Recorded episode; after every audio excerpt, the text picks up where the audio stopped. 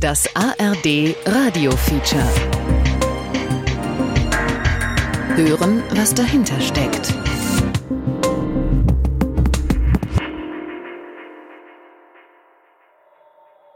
Sunday, the parliament was not in a session. It was our summer break, uh, so I was working from home. It was Sunday. Uh, when I contacted two of my constituency districts, Das Parlament tagte nicht, denn es war Sommerpause. Ich arbeitete von zu Hause aus und kontaktierte zwei meiner Wahlbezirke. Da fand ich heraus, dass einer meiner Wahlbezirke von Taliban umzingelt war. Sie übernahmen gerade das Büro des Polizeichefs. Er sagte zu mir, das ist unsere Situation. Wenn wir uns nicht ergeben, werden wir getötet. Und ich sagte, nein, das werdet ihr nicht. Was ist mit dem Polizeichef von Kabul? Wir müssen ihn kontaktieren. Es war 10 Uhr, als ich ihn kontaktierte und er meinte, treffen Sie Ihre eigene Entscheidung. Als ich das hörte, dachte ich, wow, Kabul ist verloren. Ich rief noch ein Mitglied des Ältestenrates an und bat ihn, zwischen dem Polizeichef meines Bezirks und den Taliban zu vermitteln, um dies friedlich zu lösen.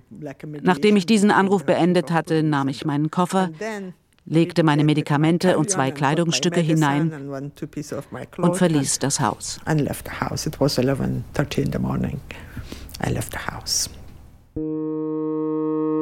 Kabuls Demokratie im Exil. Doku über afghanische Volksvertreterinnen. Von Franziska Sophie Dorau.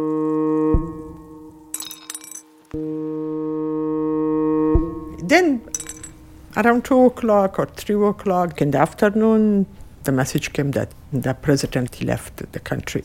Gegen zwei Uhr nachmittags verließ der Präsident Ashraf Ghani das Land. Er dachte, er könne zu einer Dringlichkeitssitzung zum Verteidigungsminister gehen. Als ihm klar wurde, dass das halbe Kabinett nicht mehr vorhanden war. Finally, of course, Taliban got the government.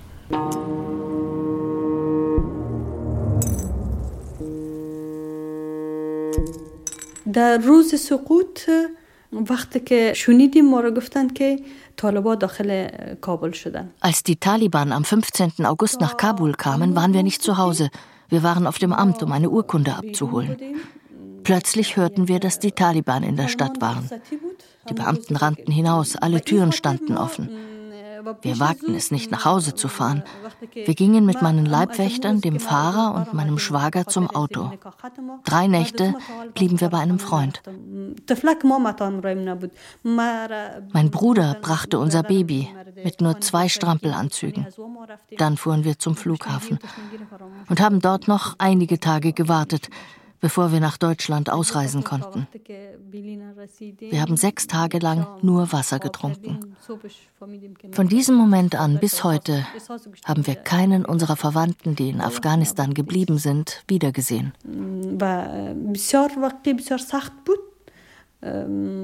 و اونمو روزی که ما برآمدن شد و تا حال باز دوباره ما وطن ندیدیم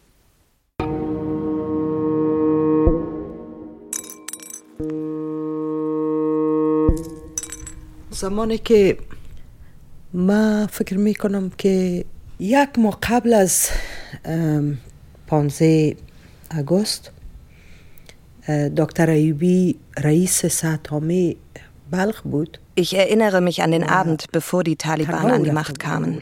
Ich war in Mazar-e Sharif. Mein Mann war dort der Chef des Gesundheitswesens. Ich war aus Kabul gekommen, um ihn zu besuchen. Als ich ankam, erwartete ich, dass er mich willkommen heißen würde. Aber er sagte nur, du hättest nicht kommen sollen. Die Taliban sind hier. In der Nacht haben wir nicht geschlafen. Es wurde gekämpft. Das war die Nacht, in der eine Provinz nach der anderen unter dem Druck der Taliban zusammenbrach. غربی افغانستان فرا هرات قندهار همطور آمد دیگه مثل یک سیل باری like this like this Homaira Ayubi fasst in eine Schale mit gerösteten Mandeln und Pistazien. Anhand der Nüsse, die sie aus ihrer Hand einzeln auf ihren Teller klirren lässt, veranschaulicht sie, was im August 2021 in ihrer Heimat Afghanistan geschah. Wie eine Provinz nach der anderen an die Taliban fiel, beziehungsweise von den abziehenden NATO-Streitkräften fallen gelassen wurde. Warum? Weil die Bereitschaft der USA, Afghanistan zu verteidigen, geschwunden war. Ayubi ist eine kleine, kräftig gebaute, aber graziöse Frau mit welligen braunen Haaren, freundlichem Gesicht und intensivem Blick. Wie Shinkai Karuchel und Suraya Akbari war sie Parlamentarierin in Kabul und musste mit ansehen, wie die Machtübernahme der Taliban zur jüngsten afghanischen Katastrophe führte. Denn der Fall Kabuls, meint Ayubi, setze nur die lange Reihe von Desastern fort, in welche der Eroberungsdrang diverser Großmächte, von den Briten über die Sowjets bis hin zu den USA, das Land am Hindukusch gestürzt habe. افغانستان که میگن قبرستان ابرقدرت‌های بزرگ مثل انگلیس بوده مثلا man sagt, Afghanistan sei der Friedhof der Imperien. Aber ich sage, es ist der Friedhof des afghanischen Volkes, das immer den Preis bezahlt. Wir migrieren. Wir haben alles verloren. Die Menschen in unserem Land haben nichts zu essen. Die Wirtschaft bricht zusammen. Vor dem Kollaps unserer Regierung saß ich im Parlament in der Kommission für höhere Bildung. Ich habe Hunderte von Stipendien vergeben, damit Mädchen in Afghanistan und im Ausland studieren konnten.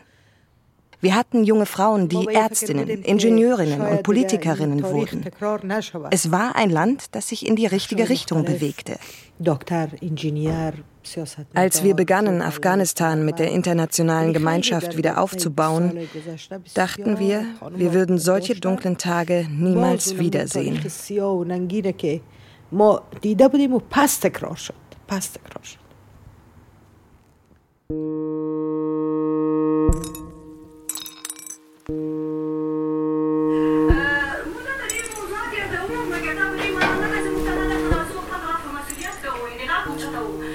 Can you go back?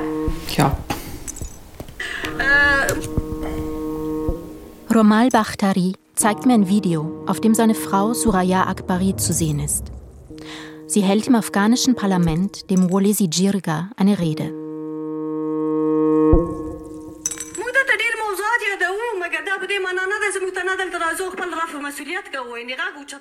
Das bewegte Bild zeugt von einer nicht mehr existierenden Arbeitsrealität, von einer nicht mehr existierenden Demokratie, zu deren Repräsentantinnen die ernste junge Frau mit dem angriffslustig funkelnden Blick gehörte und de jure immer noch gehört. Suraya Akbari, die heute 29 Jahre alt ist, war eine der jüngsten von 69 weiblichen Abgeordneten in Kabul. In dieser Rede, die zufällig aufgezeichnet wurde, macht sie nicht nur konkrete Vorschläge, wie man die Ernährungsabhängigkeit vom Nachbarland Pakistan reduzieren könne, indem man den Ausbau von Lagerhäusern in Afghanistan fördere. Sie bringt auch den Mut auf, den damaligen Parlamentspräsidenten Mir Rahman Rahmani zu kritisieren. Ihre Forderungen, sagt sie, nehme er nie ernst, weil er stets nur Klientelpolitik und persönlichen Profit im Sinn habe.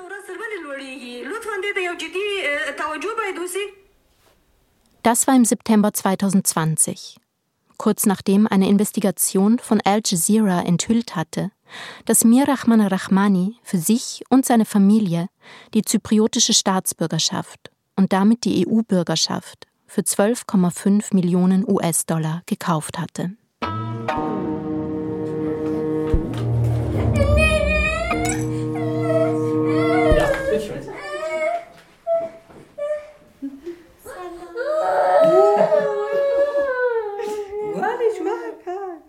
Als ich sie im März 2023 kennenlerne, sitzt Suraya Akbari in ihrem Wohnzimmer in einer Plattenbauwohnung am Rande der ostdeutschen Kleinstadt Finsterwalde. Über ihren hellblauen Jeans trägt sie ein schwarzes Wollkleid, dazu ein dunkelrot gemustertes Kopftuch und ihre große schwarz gerahmte Brille. Sie hat ein auffallend schönes Lächeln. Ihr zweijähriger Sohn zieht vor dem Fernseher etwas unruhige und taumelige Bahnen. Er ist krank und konnte nicht in die Kita gehen. Nachdem sie das fiebernde Kind zu Bett gebracht hat, erzählen sie und ihr Mann mir von den Umständen ihrer Flucht nach Deutschland.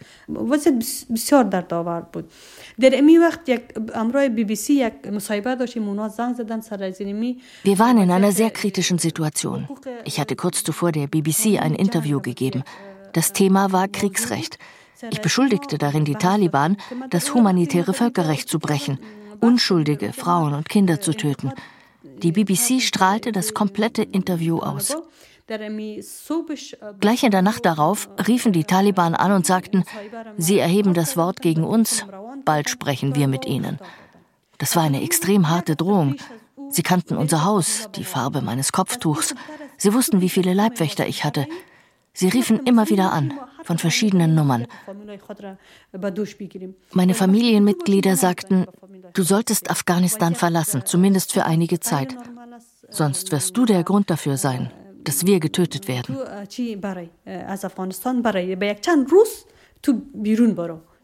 She shared the situation with her colleagues and Shinkai told her that uh, Suraya rief dann eine ihrer Kolleginnen an, Shinkai Karocheil, und Shinkai riet ihr, sie solle Afghanistan unbedingt verlassen. Kurz danach meldete sich eine andere Abgeordnete, die mit der Journalistin Nathalie Amiri in Deutschland befreundet ist. Amiri erstellte in diesen Tagen eine Liste von Frauen, die sich in höchster Gefahr befanden. Sie hat Surayas Namen auf diese Liste gesetzt. Then by the, her help we came out from Afghanistan to Germany.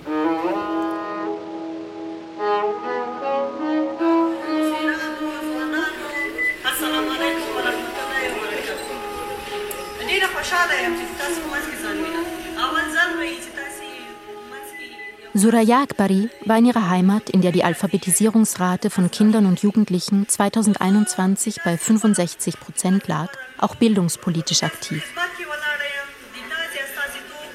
Ein weiteres Video zeigt sie in ihrer Provinz Paktika, nahe der pakistanisch-afghanischen Grenze. Als einzige Frau steht sie, ganz in Schwarz gekleidet, zwischen Männern mit großen gelben Turbanen. Sie ist dabei, den Grundstein für die Shahid Hamdard Mädchenschule zu legen. Sie selbst hatte das kleine Grundstück, auf dem die Schule errichtet werden sollte, aus ihrem bescheidenen Familienerbe zur Verfügung gestellt. Ich frage sie, wie es ihr gelungen sei, sich als junge Politikerin in der männerdominierten politischen Kultur Afghanistans zu behaupten.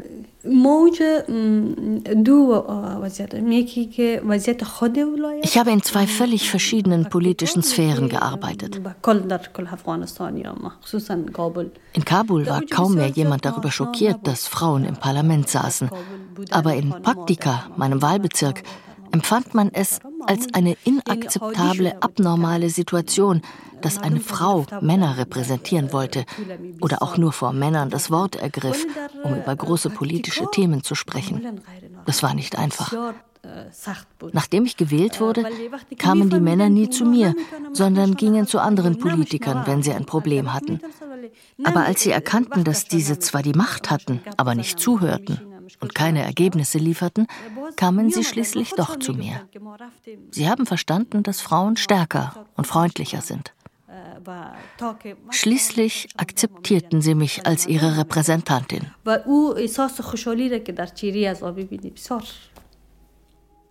Mehr als anderthalb Jahre ist Suraya Akbari an diesem Märznachmittag schon im Exil. Die Trennung von ihrer Karriere und den damit verbundenen Möglichkeiten zu helfen macht ihr zu schaffen genauso wie die Trennung von ihren in Afghanistan verbliebenen Angehörigen. Auf sie wird von den Taliban aufgrund der politischen Arbeit Surayas gehörig Druck ausgeübt. Dennoch sind alle Versuche, sie über den Familiennachzug nach Deutschland einreisen zu lassen, gescheitert. Äh, äh, im Moment kann ich nicht einmal auf Social Media aktiv sein.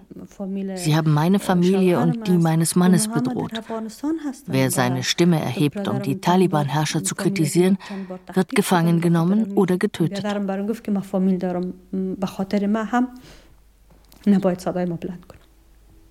Manchmal hat sie ein schlechtes Gewissen, weil sie in Sicherheit ist.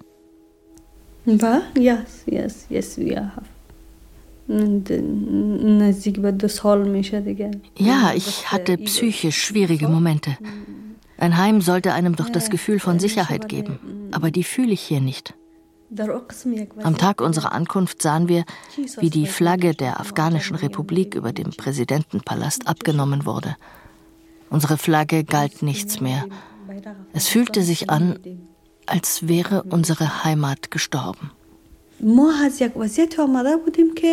Als wir in Deutschland angekommen waren, lief ich oft durch die Gegend und habe mich gefragt, ob ich wirklich in Deutschland bin, ob ich jetzt eine Geflüchtete bin. Ich konnte mir nie vorstellen, eines Tages eine Geflüchtete zu sein. Das war schwer. Das ist wirklich schwierig.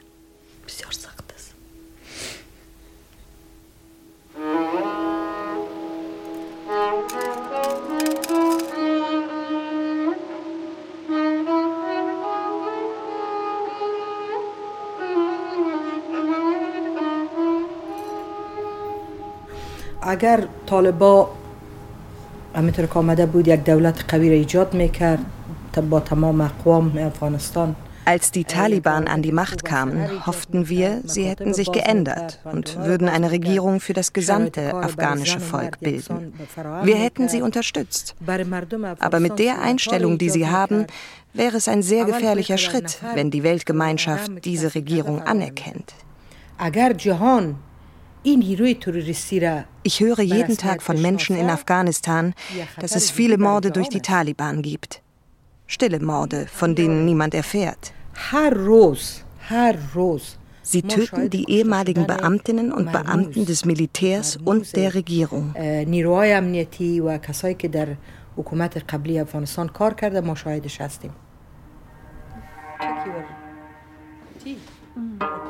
Im Oktober 2022 besuche ich Humaira Ayubi in ihrer Wohnung in Scarborough, dem östlichsten Bezirk der kanadischen Millionenstadt Toronto.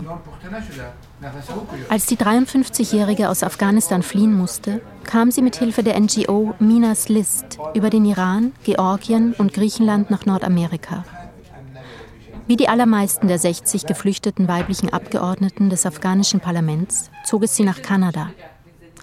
Wegen der multiethnischen Gesellschaft und der starken Antidiskriminierungsgesetze, die ihren Kindern die Chance geben, von Beginn an als gleichwertige Mitglieder in der Gesellschaft wahrgenommen zu werden. In ihrer Exilwohnküche, die einen gewissen 60er-Jahre-Charme versprüht, herrscht ein ständiges Kommen und Gehen. Ayubi trägt ein dünnes Kleid mit Zebramuster. Sie kocht riesige Kannen grünen Tee, den sie und ihre Familie brühend heiß trinken. Enjoy! Chomaira Ayubi wurde 1970 in der Farah-Provinz in Westafghanistan geboren. Sie ist Mathematikerin.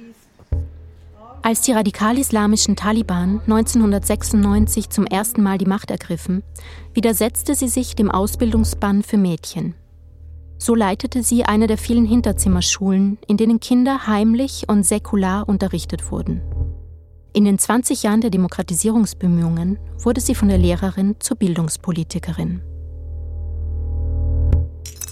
Im September 2016 gründete Homaira Ayubi den Antikorruptionsausschuss im afghanischen Parlament. Als dessen Leiterin legte sie sich mit korrupten Politikern an, mit Ministern, die Milliardäre wurden, und einer Oberschicht, die ebenfalls von den jährlich etwa 8 Milliarden US-Dollar an Hilfsgeldern profitierte.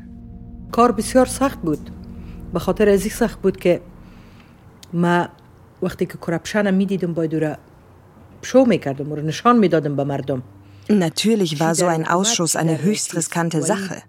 In einem Land, in dem man auf so vielen Ebenen mit Korruption konfrontiert war. Internationale Organisationen, Regierungsmitglieder, Parlamentsabgeordnete, Terrorgruppen, Warlords. Jeder war in diesem System korrupt. Zwischen afghanischen und ausländischen Bauunternehmern wanderten Milliarden hin und her. Beim Städtebauministerium zum Beispiel haben wir ermittelt und 20 Leute kamen ins Gefängnis.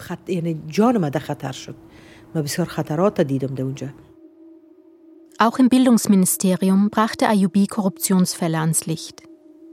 Mit ihrem Team fand sie heraus, dass es Tausende von Geisterlehrern gab die nur auf dem Papier existierten und Gehälter bezogen. Es wurden kostspielige Schulen gebaut von denen nur eine einzige Mauer stand.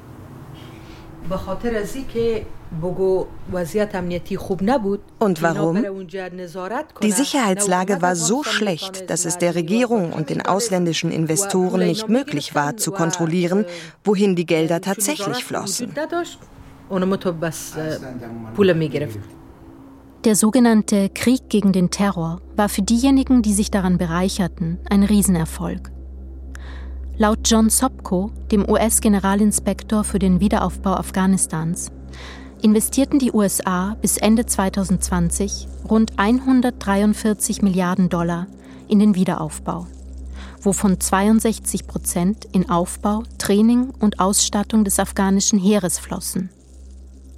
Davon profitierten in hohem Maße jene internationalen Unternehmen, die zum Beispiel über 500 Militärstützpunkte bauten.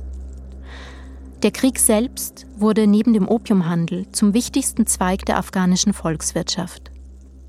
Auch korrupte afghanische Kommandeure und Beamte, beklagt Ayubi, machten ein Vermögen, indem sie gefallene Soldaten auf dem Papier weiterleben ließen und deren Sold in die eigenen Taschen steckten. هر روزه که هر روز میفهمین هر روز صد نفر اسکر کشته میشد وقتی که کشته میشد دیگه مردم Die Angehörigen der Gefallenen haben ihre Moral verloren. Sie sagten, wenn unser Sohn stirbt, kümmert sich niemand um uns, aber andere profitieren davon.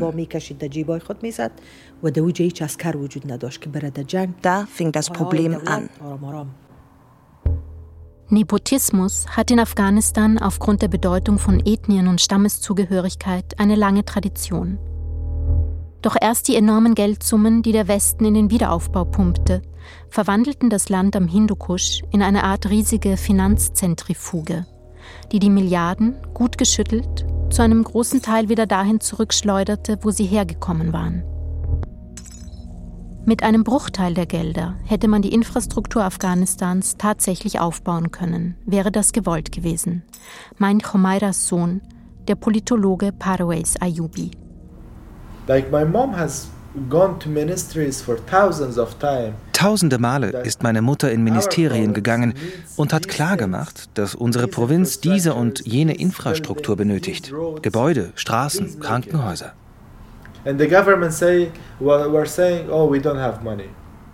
Oh, Und die Regierung sagte, wir haben kein Geld. Doch am nächsten Tag tauchte irgendein Projekt aus dem Nichts auf und wurde mit Millionen Dollar gefördert. Sie erfanden es auf dem Papier, schickten es an die Regierung, es wurde genehmigt und am Ende war da nichts. Die Regierungen fühlten sich den internationalen Geldgebern stärker verpflichtet als ihren Bürgerinnen und Bürgern. Schließlich, sagt Chomaira Ayubi, wurde auch die Administration an deren Bedürfnisse angepasst. Wer des Englischen nicht mächtig war, wurde gekündigt. ولی متاسفانه مخصوصا در دوره آمد کرزی بهتر بود ولی در دوره اشرف غنی اشرف غنی زیاد Präsident Ashraf Ghani feuerte tausende erfahrene Beamte und setzte junge Diaspora-Afghaninnen und Afghanen aus den USA und Kanada auf ihre Posten. Sie beherrschten unsere Landessprachen kaum, aber verdienten das 20-fache dessen, was die lokalen Arbeitskräfte bekamen. Diese Leute hatten eine andere Mentalität. Sie kleideten sich freizügig, machten Urlaub auf Bali und kauften Häuser für ihre im Ausland lebenden Familien.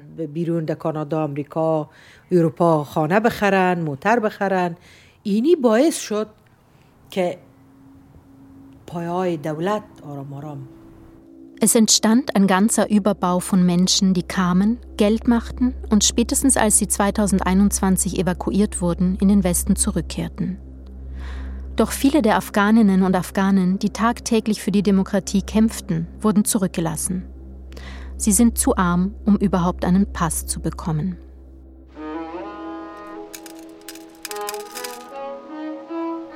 Well, definitely corruption is a chronic disease which will harm the system, will harm the development, will harm the people's right. But unfortunately, the Taliban, which is highly claiming that uh, Natürlich ist Korruption eine chronische Krankheit, die dem System, der Entwicklung, den Menschenrechten schadet. Die Taliban kritisierten die vorangegangene demokratische Regierung stets lautstark dafür. Doch leider hat unter ihrer Herrschaft Korruption in der menschenverachtendsten Form begonnen. Für einen Reisepass, der früher 100 US-Dollar kostete, zahlt man heute über 1000. Für ein Visum, um nach Pakistan zu reisen, 1800 US-Dollar pro Person. Afghanische Familien sind groß. Sie bestehen im Schnitt aus sechs bis zehn Personen. Können Sie sich vorstellen, wie viel Geld Sie bezahlen müssen, um an Pässe zu kommen? Wie sollen Sie das bezahlen? We have a big family. So how much money they should pay, like to get a passport. So it's the worst corruption, you know. Auch die Parlamentarierin Shinkai Karochel treffe ich in einer Küche. In Mississauga, weit im Westen, am anderen Ende Torontos. Ihre Wohnung ist in einem Hochhaus gelegen. Sie ist nüchtern eingerichtet. Vom Balkon blickt man auf eine vertikale Stadtlandschaft. Mit Pass- und Visaangelegenheiten ihrer Landsleute hat sich die 60-Jährige, in deren Gesicht sich Stolz und Erschöpfung mischen, in den letzten zwei Jahren ausgiebig beschäftigt. Like one year, I was absolutely busy with this evacuation issue, you know, finding where how women should be taken from one country to another and from there how to come to Canada. Mit Hilfe der kalifornischen NGO Minas List verhalf Shinkai Karochel zahlreichen Frauen, die politisch tätig waren, zur Flucht aus Afghanistan. Frauen, deren Namen sich trotz massiver und offensichtlicher Bedrohung auf keiner der offiziellen Evakuierungslisten der NATO-Staaten wiederfanden. Karuchel lebt in Toronto mit ihren drei erwachsenen Söhnen und ihrer Tochter Mina. Seit sie im August 2021 als Parlamentsabgeordnete und Gründerin eines Frauenbildungszentrums aus Kabul fliehen musste, verbringt sie den größten Teil ihrer Tage in dieser kanadischen Küche. Sie dient ihr als Büro. Wenn es die Zeitverschiebung erfordert, sitzt sie schon um 5 Uhr morgens vor dem Laptop, gibt Interviews und vernetzt sich via Zoom mit anderen afghanischen Politikerinnen, von denen viele heute wie sie im Exil leben.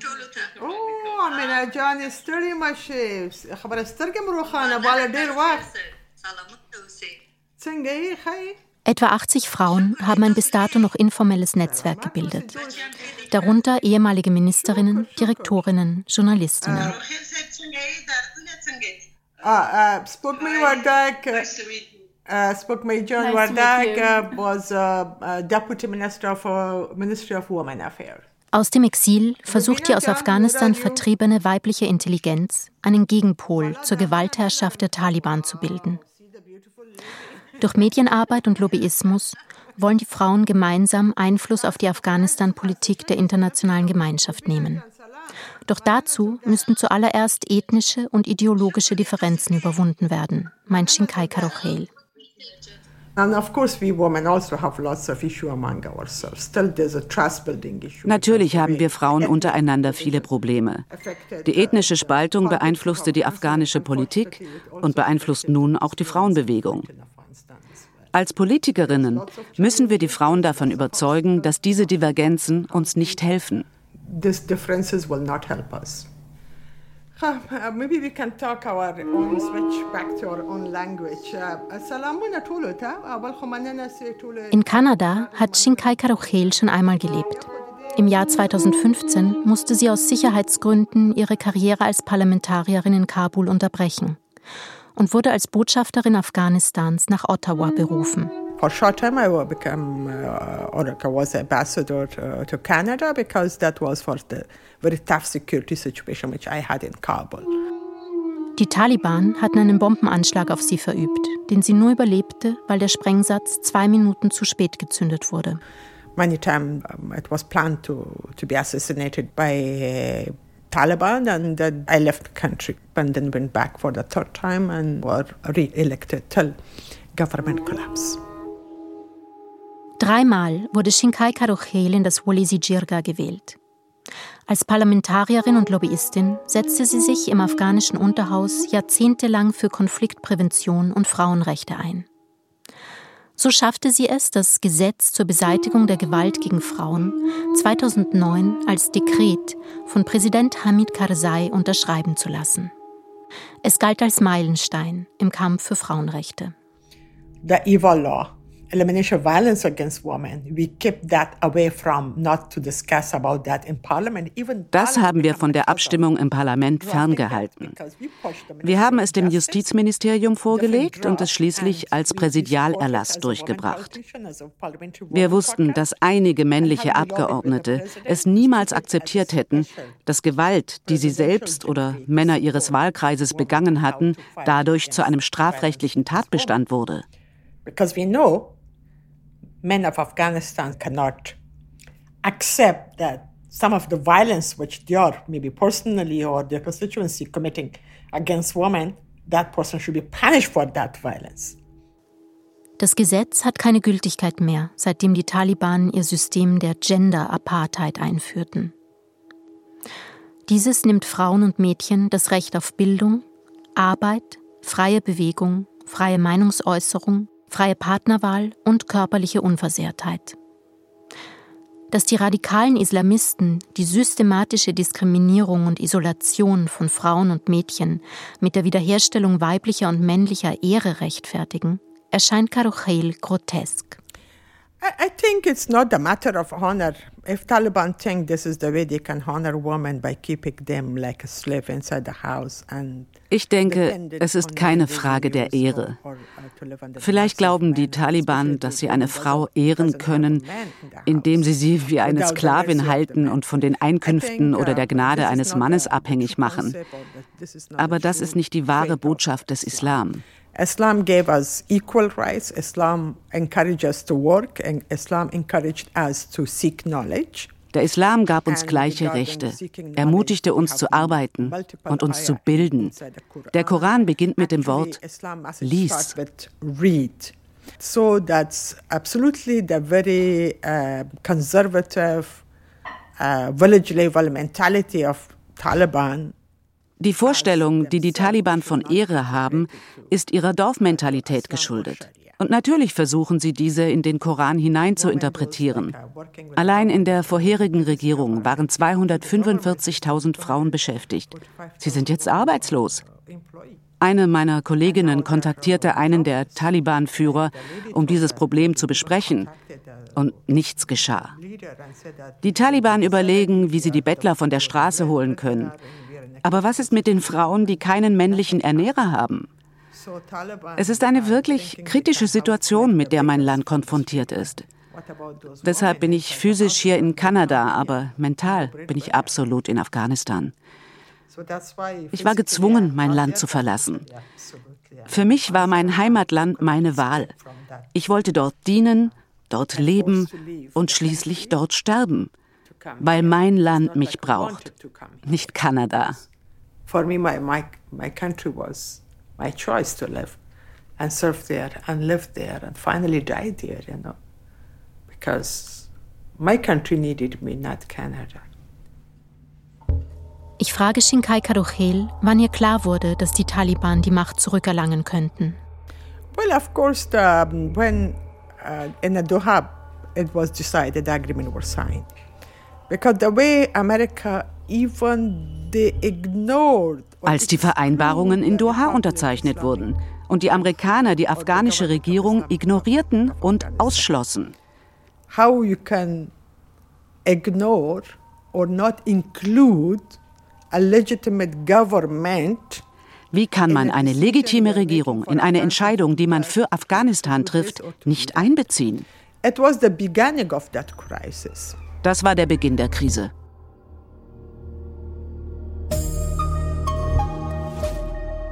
Die USA haben mit den militant-islamischen Taliban ein Friedensabkommen unterzeichnet.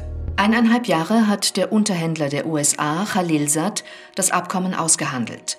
Der Friedensvertrag wird in Katar unterzeichnet, nicht in Afghanistan. Es soll nach 18 Jahren den längsten Krieg beenden, an dem die USA jemals beteiligt waren. Die afghanische Regierung war nicht nach Katar eingeladen.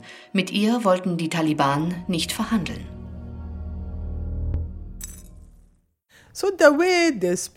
Die Art und Weise, wie dies gehandhabt wurde, ließ durchblicken, dass dies nicht unser Friedensprozess war. Am 29. Februar 2020 unterzeichneten die USA unter Präsident Donald Trump ein Abkommen mit den Taliban, welches den Rückzug aller US-Truppen und ihrer Verbündeten aus Afghanistan besiegelte. Die Taliban machten im Gegenzug Sicherheitsversprechen, die jedoch nur die Sicherheit der USA und ihrer Verbündeten betrafen. Zum Abkommen gehörten mehrere Anhänge, die jedoch unter Verschluss blieben. Mehr als 20.000 Beschäftigte von Subunternehmen, die in Beschaffung, Versorgung und Logistik involviert waren, verließen in Folge das Land. Dies läutete den Zusammenbruch der afghanischen Streitkräfte ein, obwohl diese in den zehn Jahren zuvor keine einzige Schlacht gegen die Taliban verloren hatten. They suddenly left the country. So how you can maintain your defense system while you are not able to deliver anything which they require to resist? Wie sollten sie das Verteidigungssystem aufrechterhalten, wenn nichts mehr geliefert werden konnte, was sie zur Verteidigung benötigten? Medizin, uh, Lebensmittel, Waffen oder Geheimdienstinformationen. Or intelligence information.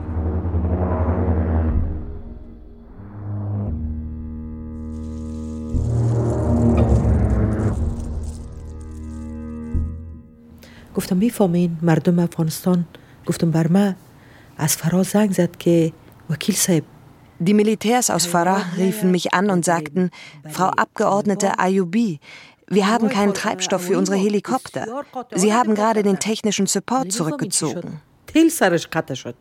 Auf diese Weise haben die US-Befehlshaber mit ihrem Abzug das Rückgrat des afghanischen Militärs gebrochen.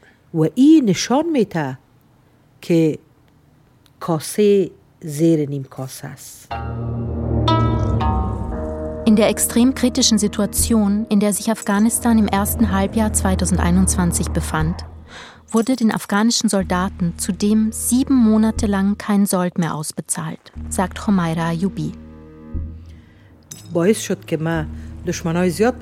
Natürlich sind viele desertiert. Die Korruption war so massiv, dass sie den Soldaten sogar das Essen stahlen. Es war herzzerreißend. Die Soldaten waren doch dazu da, für die Demokratie zu kämpfen, für die Rechte der Frauen. Ich bin zu verschiedenen Medien gegangen und habe geredet und geredet. Bald bekam ich Probleme. Ich erhielt Drohanrufe vom Verteidigungsministerium und vom Geheimdienst. Warum sagen Sie immer wieder diese Dinge? Darunter leidet die Moral.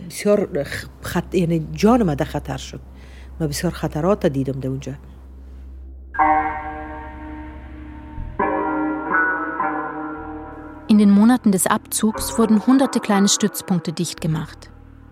Die verbleibenden NATO-Truppen konzentrierten sich nur noch darauf, die großen Städte und Verbindungsstraßen zu sichern. Durch diese sogenannte Konzentrationsstrategie wurden die Provinzhauptstädte zu Inseln in einem von den Taliban kontrollierten Meer. Wir hatten einige alte Militärstützpunkte in unserem Distrikt, um das Zentrum der Provinz Paktika zu sichern. Doch ich bekam die Nachricht, dass unsere Stützpunkte nicht mehr bemannt waren. Ich fragte den Verantwortlichen des Verteidigungsministeriums, warum. Und mir wurde gesagt, dass es eine neue Strategie sei, um die Taliban zu besiegen. Ich sagte, wenn diese Stützpunkte aktiv wären, wäre es ein leichtes, die Taliban zurückzudrängen. Sie könnten nicht ins Zentrum der Provinz vordringen. Warum sind diese Stützpunkte leer?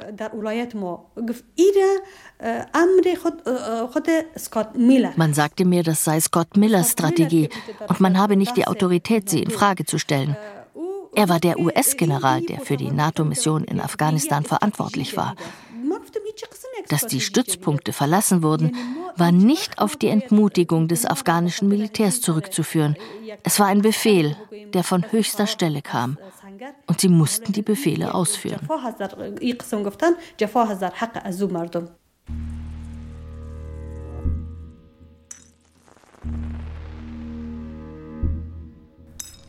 Actually, our security sector decided not to fight because whatever was the reason. Unser Verteidigungsministerium hatte beschlossen, nicht zu kämpfen, was auch immer der Grund war. Mangel an Ressourcen, Mangel an Motivation, Korruption. Als sie sich entschieden hatten, nicht zu kämpfen, konnten die Taliban Territorium gewinnen. Andernfalls hätten die Taliban durch ihre Offensive nicht einen einzigen Bezirk erobert. Das ist sicher. Das ist for sure.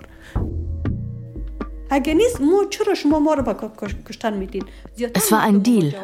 Die Taliban kamen nicht durch einen militärischen Sieg an die Macht. Sie erlangten die Herrschaft durch einen Deal.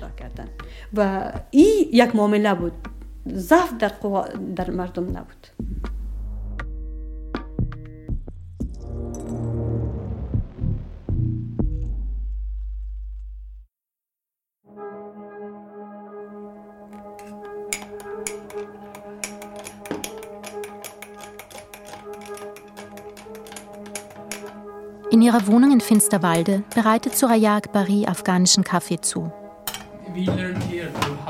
Sie und ihr Mann haben erst hier gelernt, zu kochen und den Haushalt zu führen.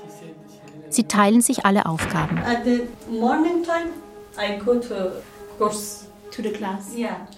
So I cook.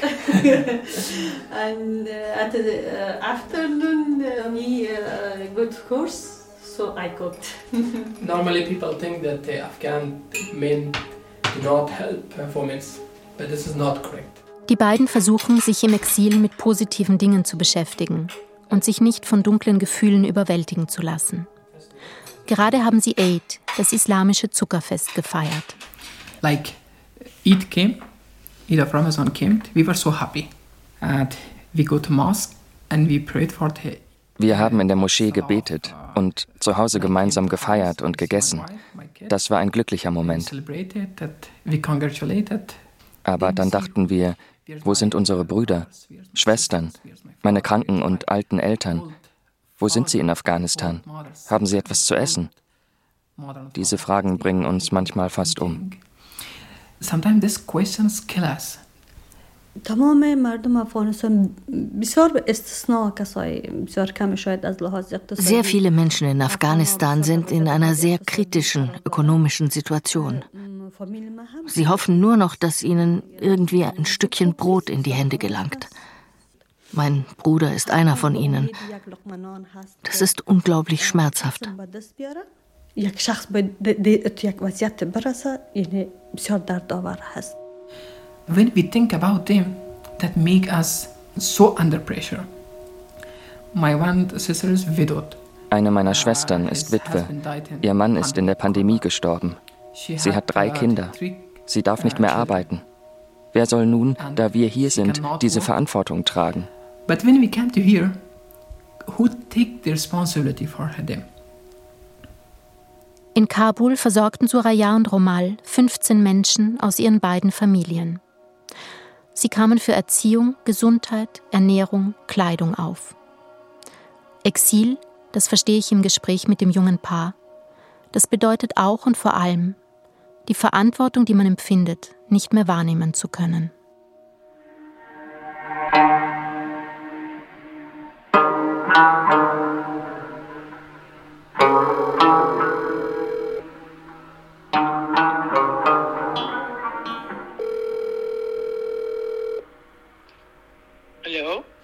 Hello, Shinkai. It's Franziska.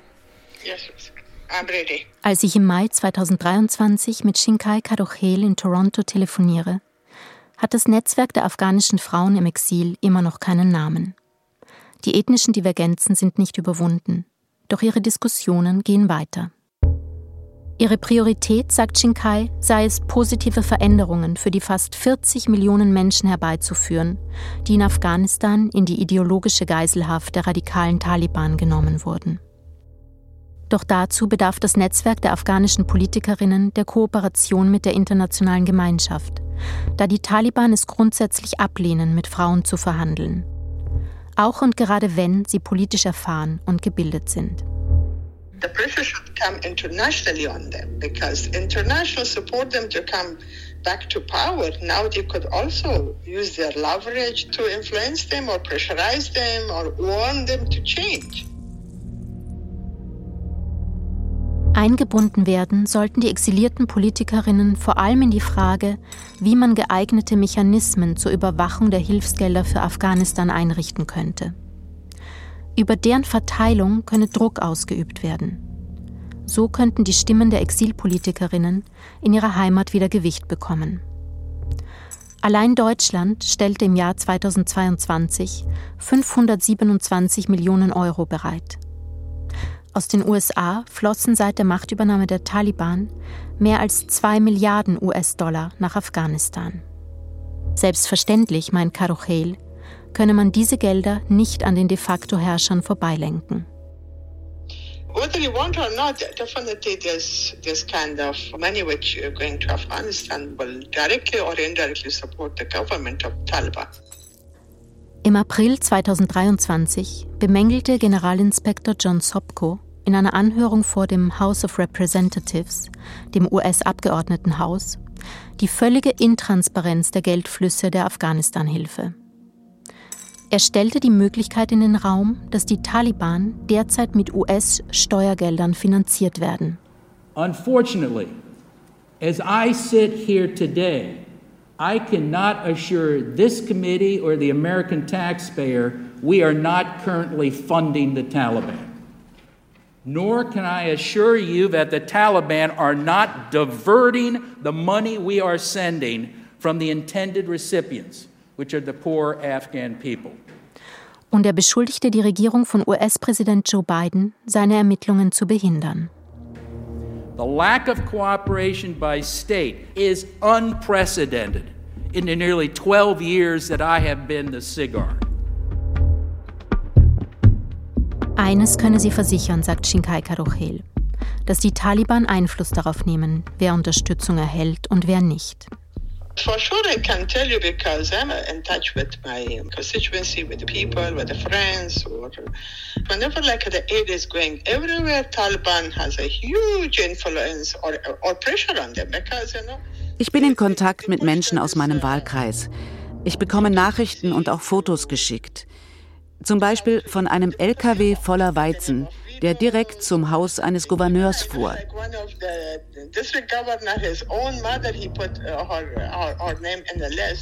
Einer der Gouverneure setzte sogar seine eigene Mutter auf die Liste.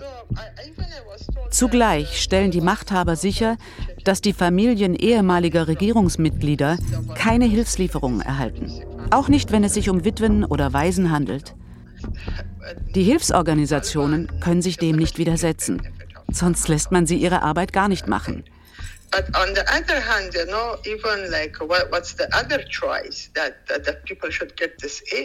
Andererseits, es gibt keine Alternative zu den Zahlungen. Denn wenn sie eingestellt werden, stehen wir vor einer noch größeren humanitären Katastrophe. The worst uh, humanitarian crisis uh, in Afghanistan. In Afghanistan droht, so das UN-Welternährungsprogramm World Food Program, die größte Hungerkrise seit 25 Jahren. Sechs Millionen Menschen seien nur noch einen Schritt von der Hungersnot entfernt. Und seit die Taliban ihr Arbeitsverbot für Frauen auf UN-Mitarbeiterinnen ausgeweitet haben, habe sich die Zahl der Spenden für das Land drastisch reduziert, meint Philipp Kropp vom World Food Program der Vereinten Nationen. Shinkai Karuchel erinnert daran, dass humanitäre Hilfe unter allen Umständen apolitisch bleiben muss. Auch wenn man durch die finanzielle Unterstützung die erhoffte Erosion der Taliban-Herrschaft verzögere. Nach vier Jahrzehnten Krieg, meint die exilierte Parlamentarierin und Diplomatin, könne man derzeit nur auf Geduld setzen, die Bevölkerung weiter unterstützen und die Risse im Regime beobachten. I don't believe in fighting against each other. I don't believe in eliminating any group. And hope Taliban improve themselves and get their legitimacy from the people. So to make silent the people and exclude women is, is not wise way. Das Volk zum Schweigen zu bringen und Frauen auszuschließen, ist auf lange Sicht kein gangbarer politischer Weg. Denn er wird zu immer mehr Distanz zwischen den Taliban und den Menschen Afghanistans führen.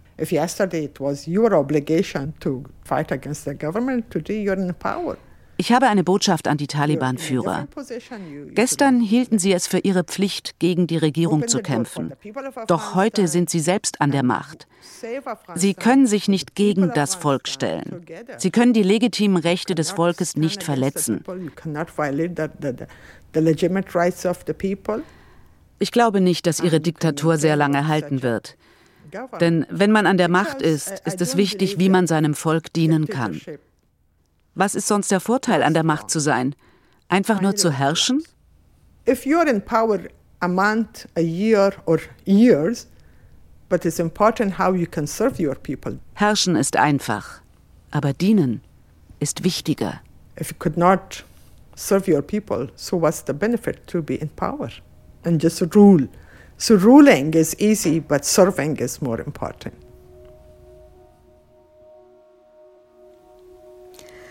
و شما قبلا پرسان کردین چیزی را که به عنوان آخرین گفته ها Vorhin haben Sie mich gefragt, was ich mir zum Ende des Gesprächs wünsche. Ich wünsche mir, dass der Tag kommen wird, an dem all die Personen, die sich der Korruption schuldig gemacht und das afghanische Volk unterdrückt haben, zur Rechenschaft gezogen werden. Alle, die zur heutigen Situation in Afghanistan beigetragen haben, sollten sich verantworten. Auch ich, wenn ich involviert gewesen sein sollte. Man sagt, dass wir Afghanen und Afghaninnen ein großes Herz haben. Wir vergessen die schlechten Dinge schnell und fangen wieder von vorne an. Wir sollten diese Angewohnheit ablegen und Anklage erheben damit die Weltgemeinschaft ihre Verantwortung in Zukunft nicht mehr so leicht ignorieren kann.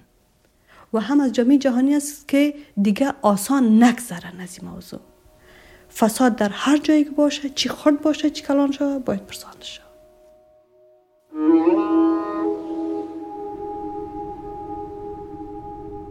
Kabuls Demokratie im Exil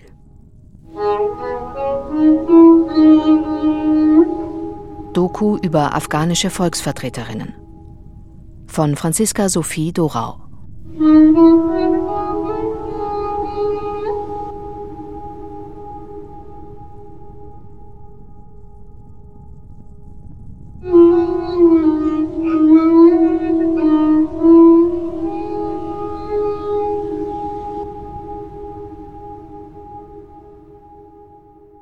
Es sprachen Irina Wanka, Marietta Megid, Lena Drieschner, Yannick Süßelbeck, Isabelle Demey, Johannes Wördemann und die Autorin. Ton und Technik Manfred Seiler, John Krohl und Clemens Haas. Sounddesign Arno Krähan. Regie Franziska Sophie Dorau. Redaktion Christian Lerch. Eine Produktion des Südwestrundfunks für das ARD Radio Feature 2023.